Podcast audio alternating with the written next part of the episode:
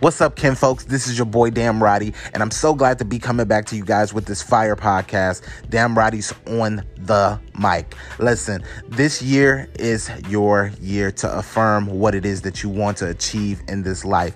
2020 was a rough year for a lot of people, losing jobs, losing loved ones, losing their careers, their way of life. And we're going to talk about all of that on this podcast. Listen, we are all in this life and we all have similar challenges. Listen, bad relationships, struggling with self love, suicide talks, all these different things that we face as a community. Self hate.